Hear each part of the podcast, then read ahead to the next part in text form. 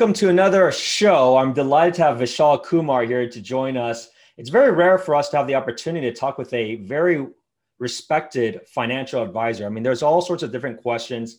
You come to my YouTube channel in general to learn a lot about real estate and possible possible opportunities.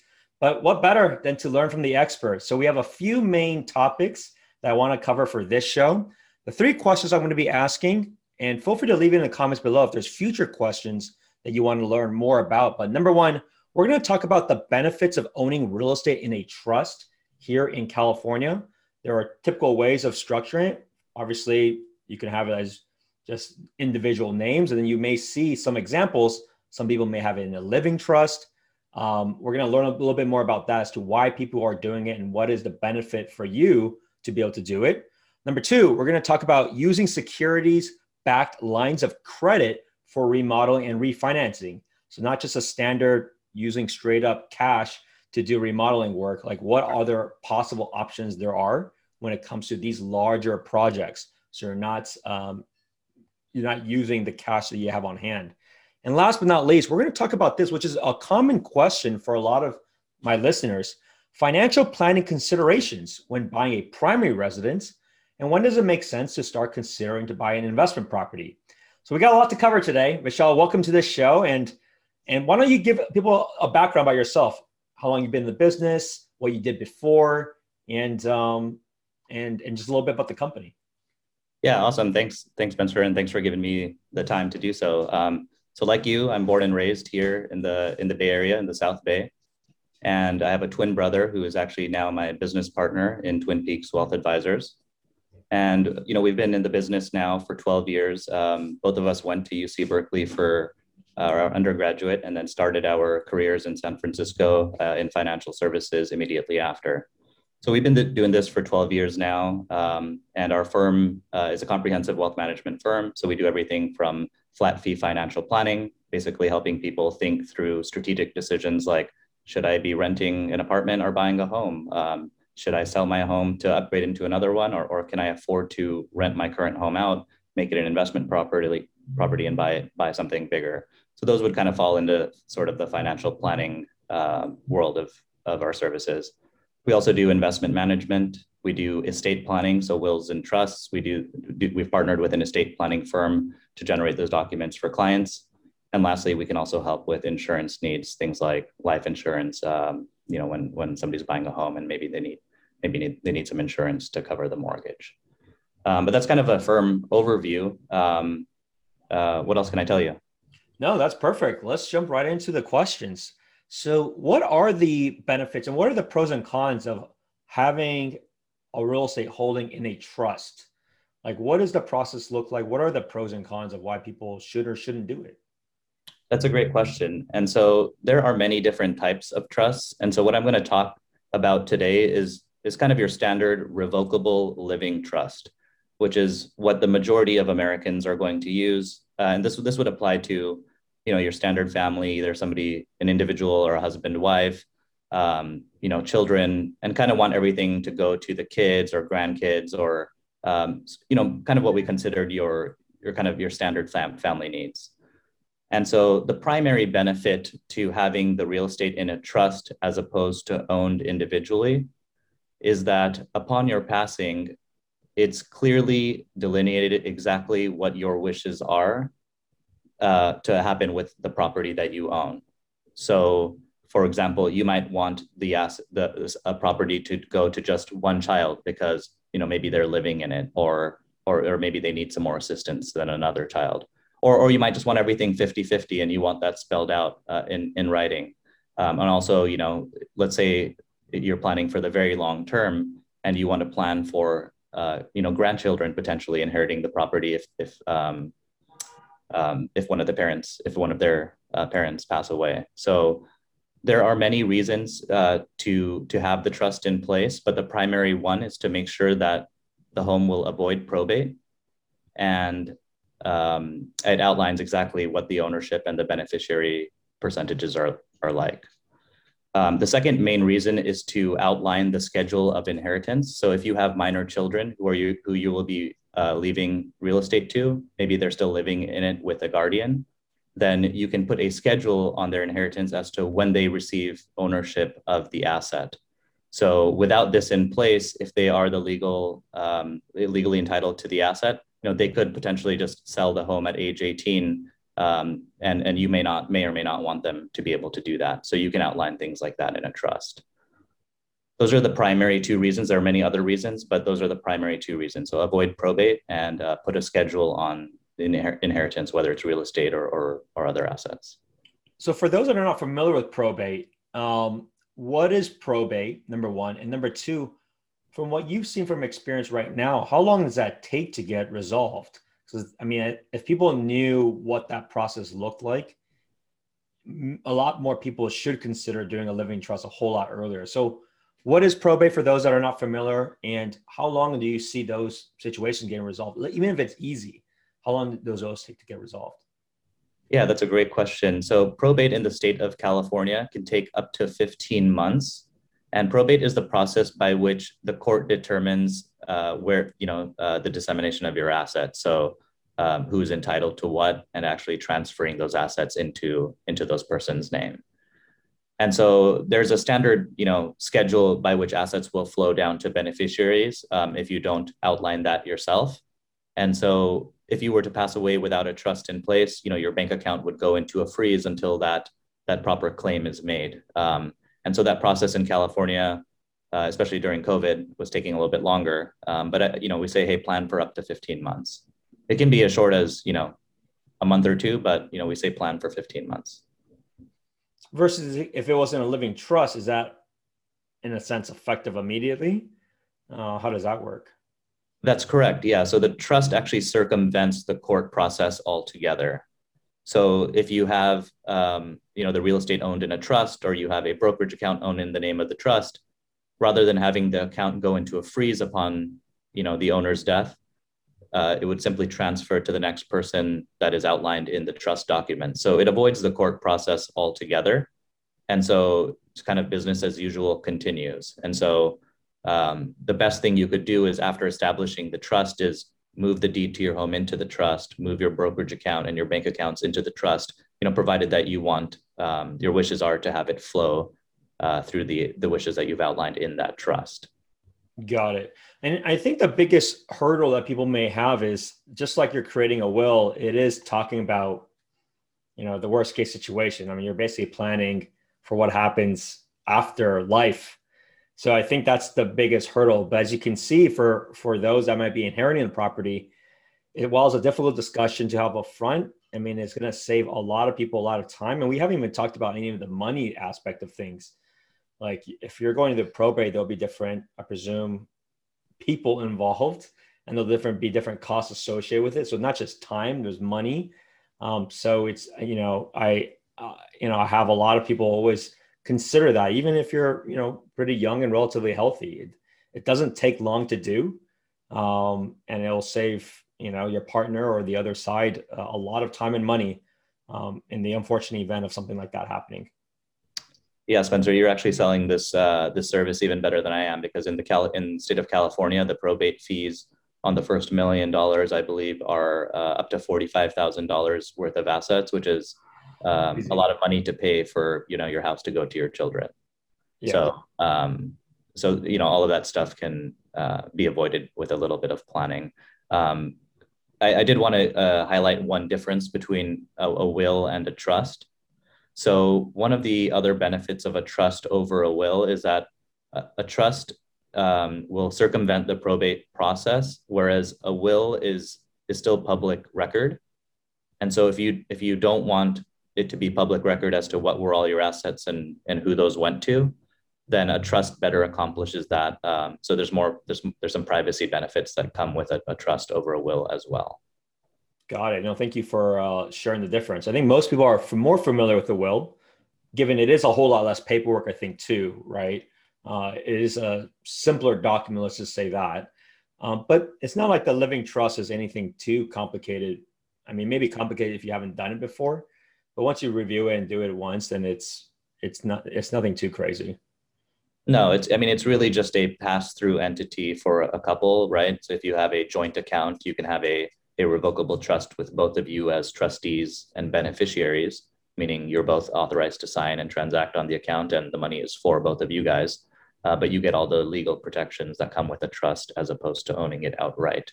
Um, basically, it lives on after after you do. Um, we've talked a lot about about the benefits of the trust, but let's. I just want to highlight a couple of considerations or disadvantages of a trust. Please. So, um, you know, like you said, the will is very popular. People know of what that is, and for for somebody who just has maybe one bank account, you know, one brokerage account, uh, uh, one beneficiary, then it's very easy to just put beneficiary designations on your accounts or or write out in your will that you know so and so gets the car so and so gets the dog.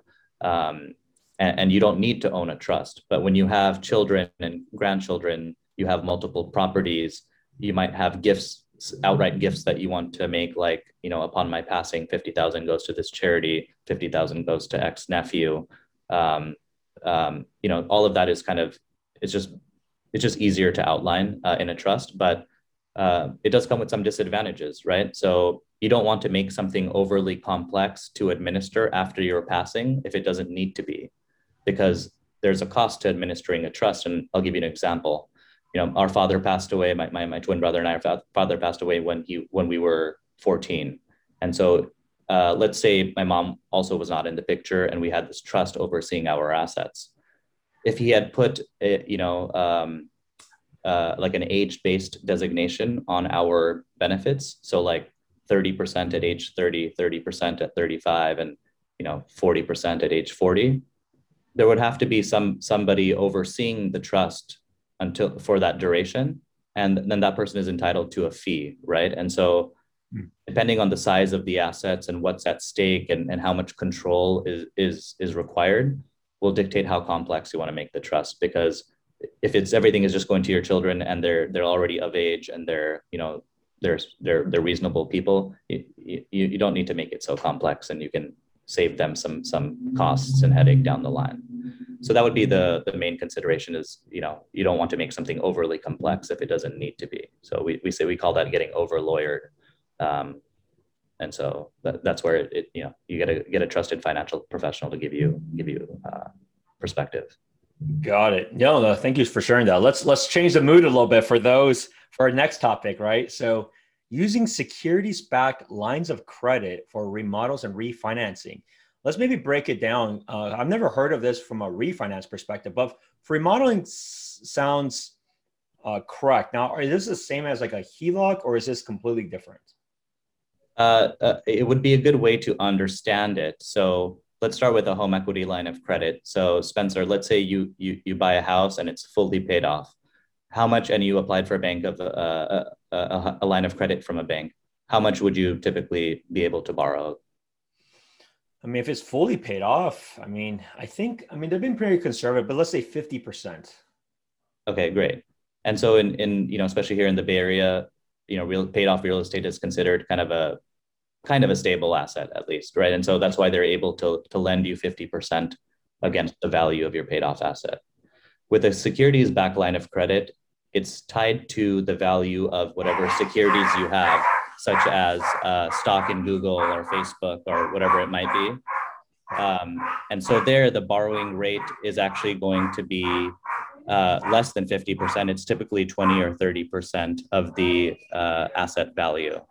And so um, the, um, uh, sorry, Spencer, let me just. it's all good. Yeah.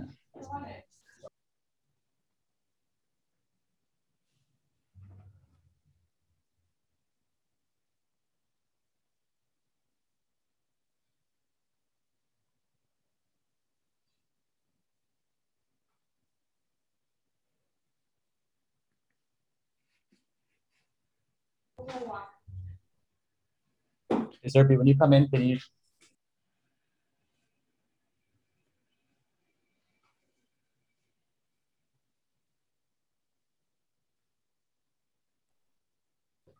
Sorry about that. All good.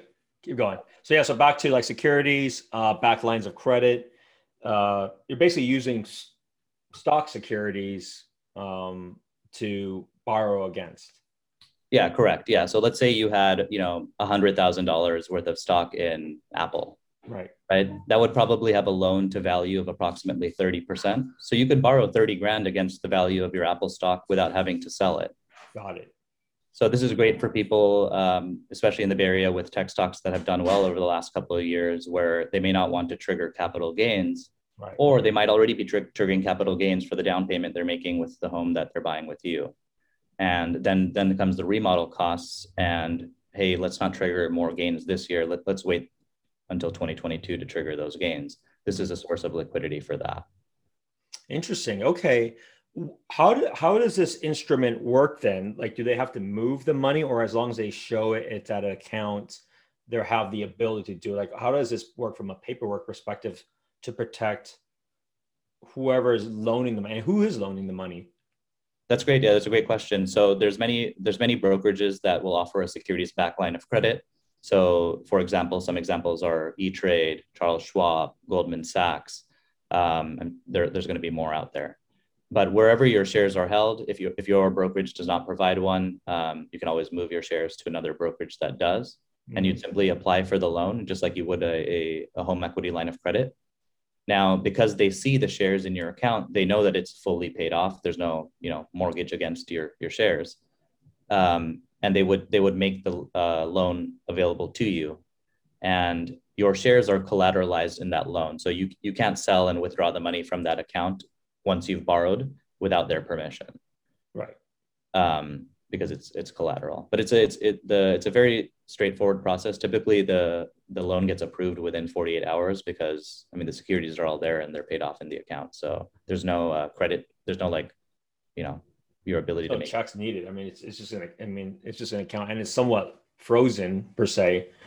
Uh, not frozen. I mean, it requires permission in a sense because there's another person that or another entity that has a stake as to you know um, to that to that fund in a sense.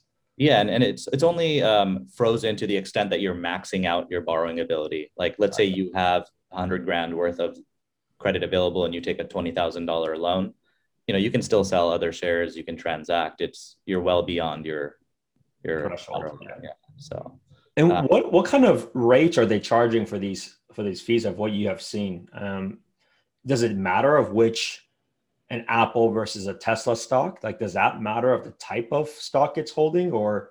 So that doesn't, yeah, that's a great question. So the, the stock will not affect the rate uh, of the loan, but it will affect how much they can get for the loan. Right. So a stock like Apple, which is, you know, a, a blue chip company has right. a loan to value of 30%, but a new com- new IPO company might only have a 10% loan to value. Right. And what, what kind of rates are you seeing of the borrowing costs? Yeah, they, will typically be as low as 1.75 and as high as 3.2%. Wow. And uh, it is considered an investment loan. So, unlike a mortgage, there is no limit on how much interest you can deduct on a securities back line of credit um, from your taxes, provided that you're itemizing. So, you know, right now with the mortgage interest deduction phased out at, I think it's 830,000 of mortgage and in California where people are buying two, three, four million dollar homes, sure, you know, they're they're taking their mortgages well above that amount. Right. So, go ahead. Yeah. So no, that that that's great. That's very interesting. I mean, I don't think a lot. I mean, I certainly haven't, and I think a lot of people should be familiar with this. How does the refinancing side play into this, though? Um, how does that work? That's a great question. It, it's not something that you want to do with, you know, like let's say you have a two million dollar mortgage, right. and eight hundred and thirty thousand of that is deductible, that interest. You don't necessarily want to refinance all of the rest of it with a securities back line of credit because uh, it is riskier than a mortgage because let's say the value of your stock fell. Right. And it could not. It's almost like a margin call potentially, right? Like if the value falls, they're like, hey, look, we need to get some of our money back. Is that what happens? exactly. Example? Yeah. So they, they might force a sale of your asset or ask you to deposit more cash or securities. Right.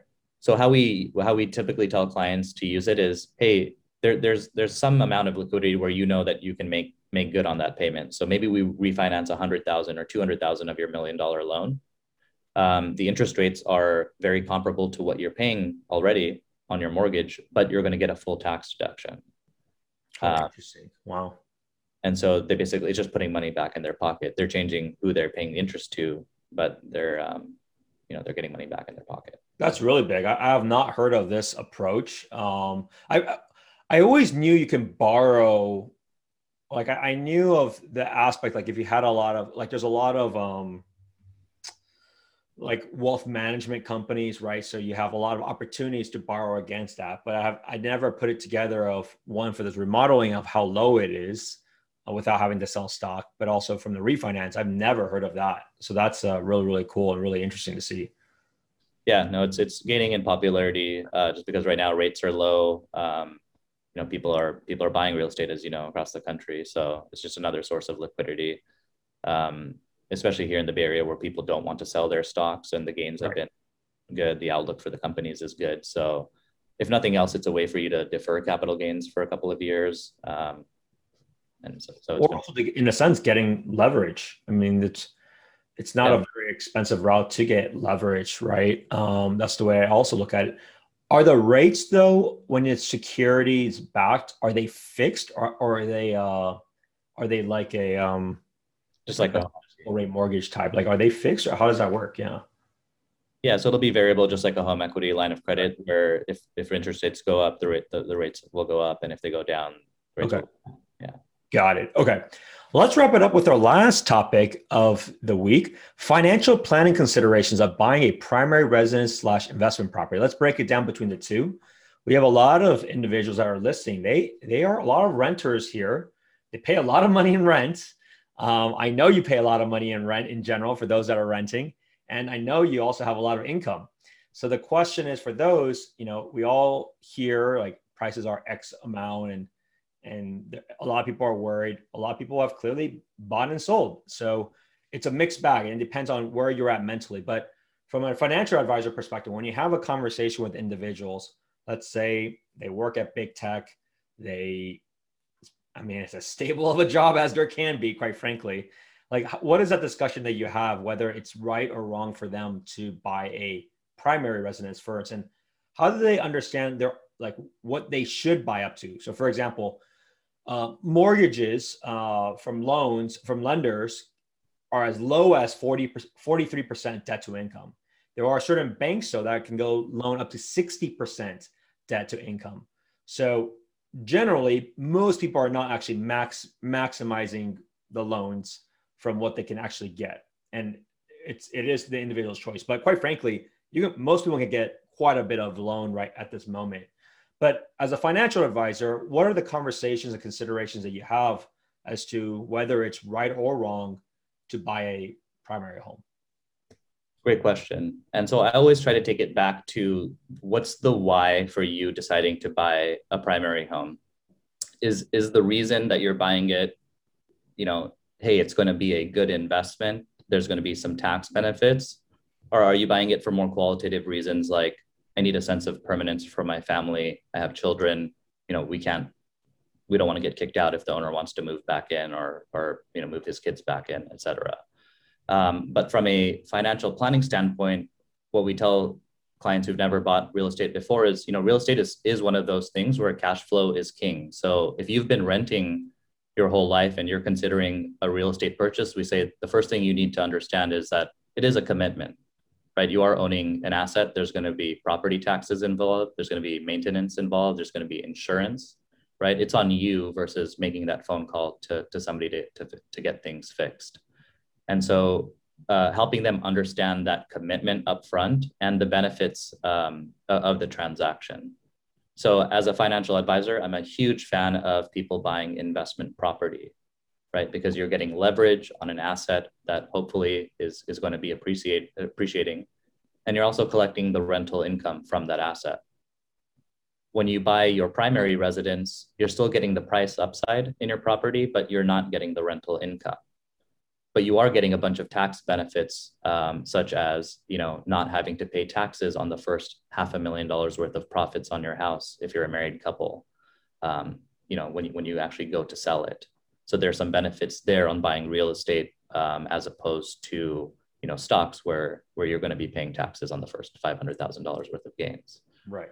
Um, so you know cash flow considerations is is the number one thing, but then also remember there's going to be a bunch of things that change for you as it relates to taxes, right? So for most people, when they buy their first home, uh, their effective tax rate actually goes down. And this is making a bunch of assumptions, but assuming that you now have a mortgage interest deduction, mm-hmm. that could lower your tax rate.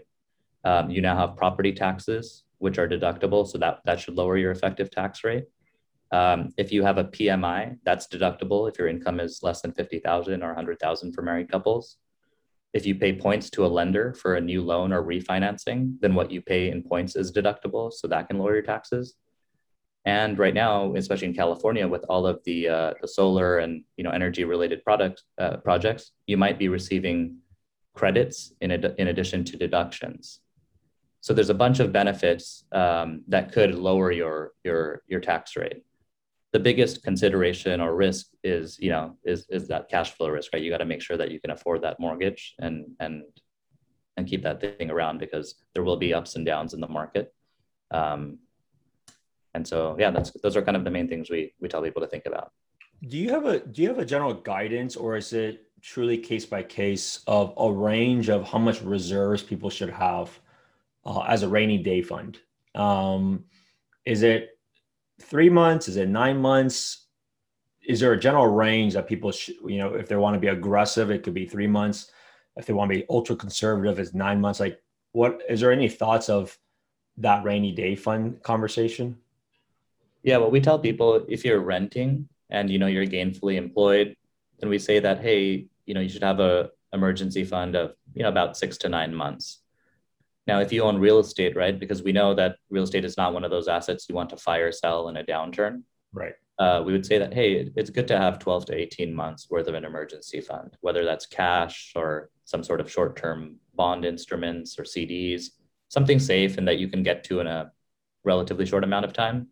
Um, and especially if you have children involved, then you know 12 to 18 months is good because you don't have to just you know you don't have to move around and uh, make them face a bunch of changes.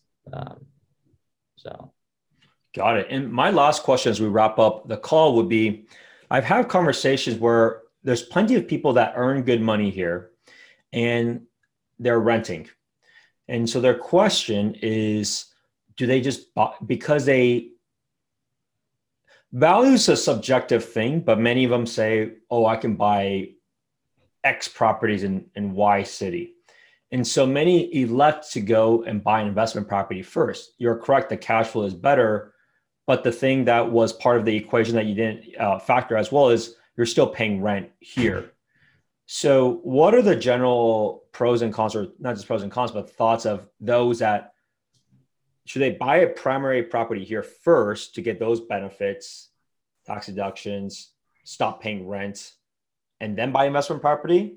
Or are there like, are there, is it a good approach for them to just keep renting here and buy investment property, not and and maybe not even be able to save up to buy a home here in general? Like, what are the thoughts of of, of that that when they're still renting here? Yeah, there's a few considerations because one is the cost of renting in the Bay Area is so high, right? So if we were looking anywhere else in the country, right, where you have a normal rent, in general, it's best to if you're if you're optimizing for net worth specifically, just I want to have the most money possible, it's to rent a place that you rent the place that you live in, but buy investment property.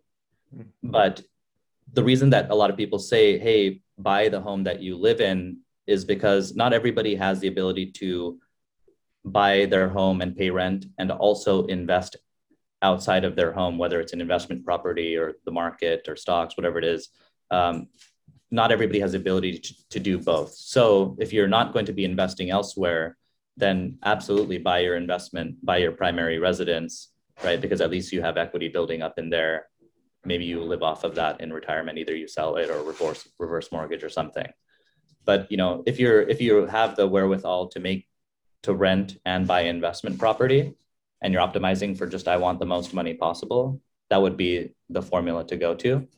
Um, but here in the bay area where like people can spend you know 4000 6000 8000 10000 a month in rent um, if they're if they have a family um, that's where the calculus becomes more nuanced right? Where we actually have to run the numbers and say well this is this you know, it's not like spending two thousand dollars a month somewhere else in the country. So, mm-hmm. actually, I have one last question, which is why do you think from your own clients or just the, in general we talked about briefly so there i think trump a couple of years back really affected the coast of the the salt tax right of really capping it uh, in terms of how much can be deducted but so it had a little bit of a blip at that time of more expensive properties but if you look at the market today in general those properties are doing fine right? Um, 2 million plus, 3 million plus, 4 million plus, they're still doing fine. They're selling very quickly. There's plenty of buyers.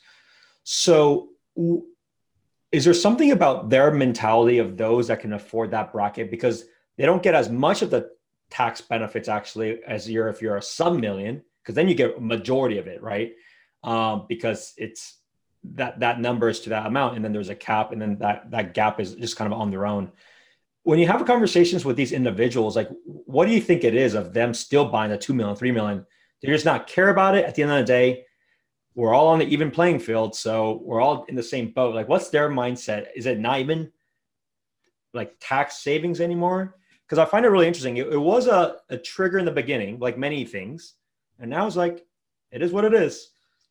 That's a great question, and and we're seeing that happen like all across the country. And the main reason is you know when you have the individual who can afford a three four or five million dollar home versus um, you know maybe somebody who's getting their their first home and everything all is being liquidated for that down payment you know they're looking for that 500k to million dollar home it's very different because the guy that's buying that $5 million home has a bunch of cash and he knows that that cash is not doing anything for him. He's been holding that cash or he or she have been holding that cash for the last couple of years um, or as they've been looking and getting outbid on homes right Mm-hmm. And so for them, it's like, hey, you know, cash is trash. I'm, I'm looking to move my money into an asset because interest rates are low. Mm. So even if I spend like 50 grand more and keep driving the price of real estate higher, you know, it's better for me to get in, get into an asset that I think is going to appreciate over the next 7, 10, 20, 30 years um, than it is to hold cash. Whereas on that lower end, people are more price sensitive because it's like, hey, these are my last dollars. Mm-hmm. Um, whereas typically the people looking at that four to five million dollar home, maybe there's something else they can pull from. Either it's family assets, a bigger bonus coming in, maybe stock they can borrow against or sell, um, inheritance, trust funds, whatever it might be. So I think that's the biggest thing is that, and the people that have been doing well uh, across the country, doesn't matter what industry, um, you know, there are a lot of people who did very well, uh, especially through the pandemic. And so, you know, we were at peak economy before COVID, right? The economy was firing on all cylinders. And then there's a, there's a good number of people who, who did even better through that. So those people are all still competing for those, the high end homes and, and they're not so sensitive to, to price, right? They have only more money than, than pre COVID. So. Yeah, no, it's interesting to see. And, you know, that's, I think what, what people have to also remember, like there are always going to be changes on whether it's political, or from the government side. So there's always usually it's like some short term blip as to oh it's going to stall for a bit. But then if you if you sh- for most people listening, it's a good exercise to do because history does repeat itself. There's always been these things that have affected the housing market in one way or another at one time because of some events. And then fast forward a few years, it's it's just a new normal and people just keep chugging along. Like just just count how many times. Look how many news articles individuals may have read of. Was it? Uh, I mean, it could have been first. It was what statewide rent control. That's one. Um, that's the most recent one. That technically, then you have state and local taxes. I'm sure there'll be discussions about capital gains tax changing. Right. I mean, it's it's at the end of the day, it's uh, it'll be an initial blip, but then over a couple of years, whether people forget it or it's just a new normal, it's it's they just keep doing what it was before. Nothing has changed. It's kind of interesting to see though.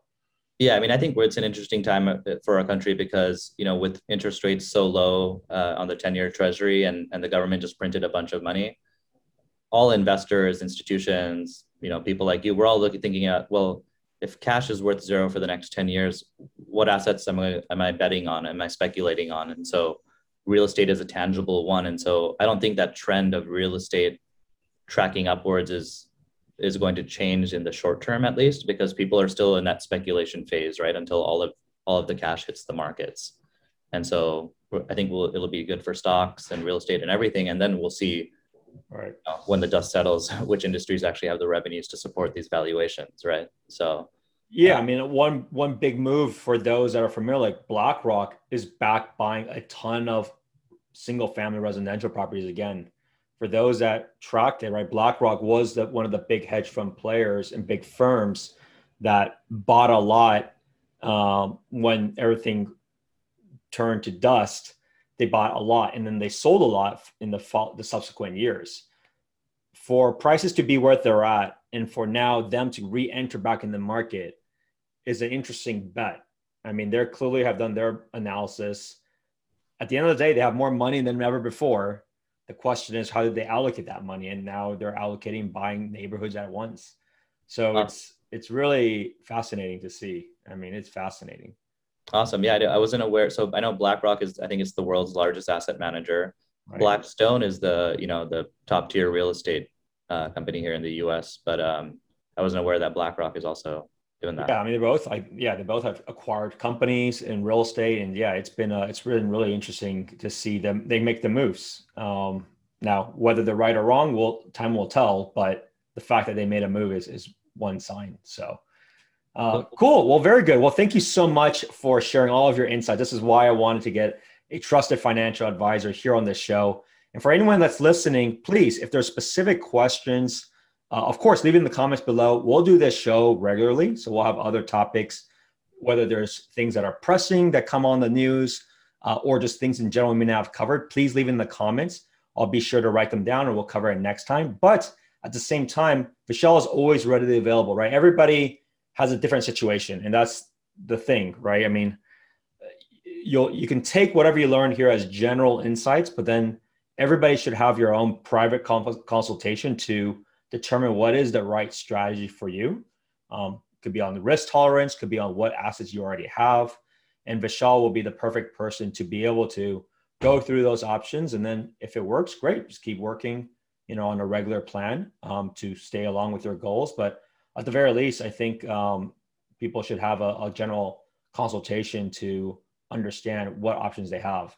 So Vishal, what are what are the best ways of people getting in touch with you? Is it email? Is it phone call? Is it going through your website? I know you have a lot of helpful content on your website. How should people get in touch with you?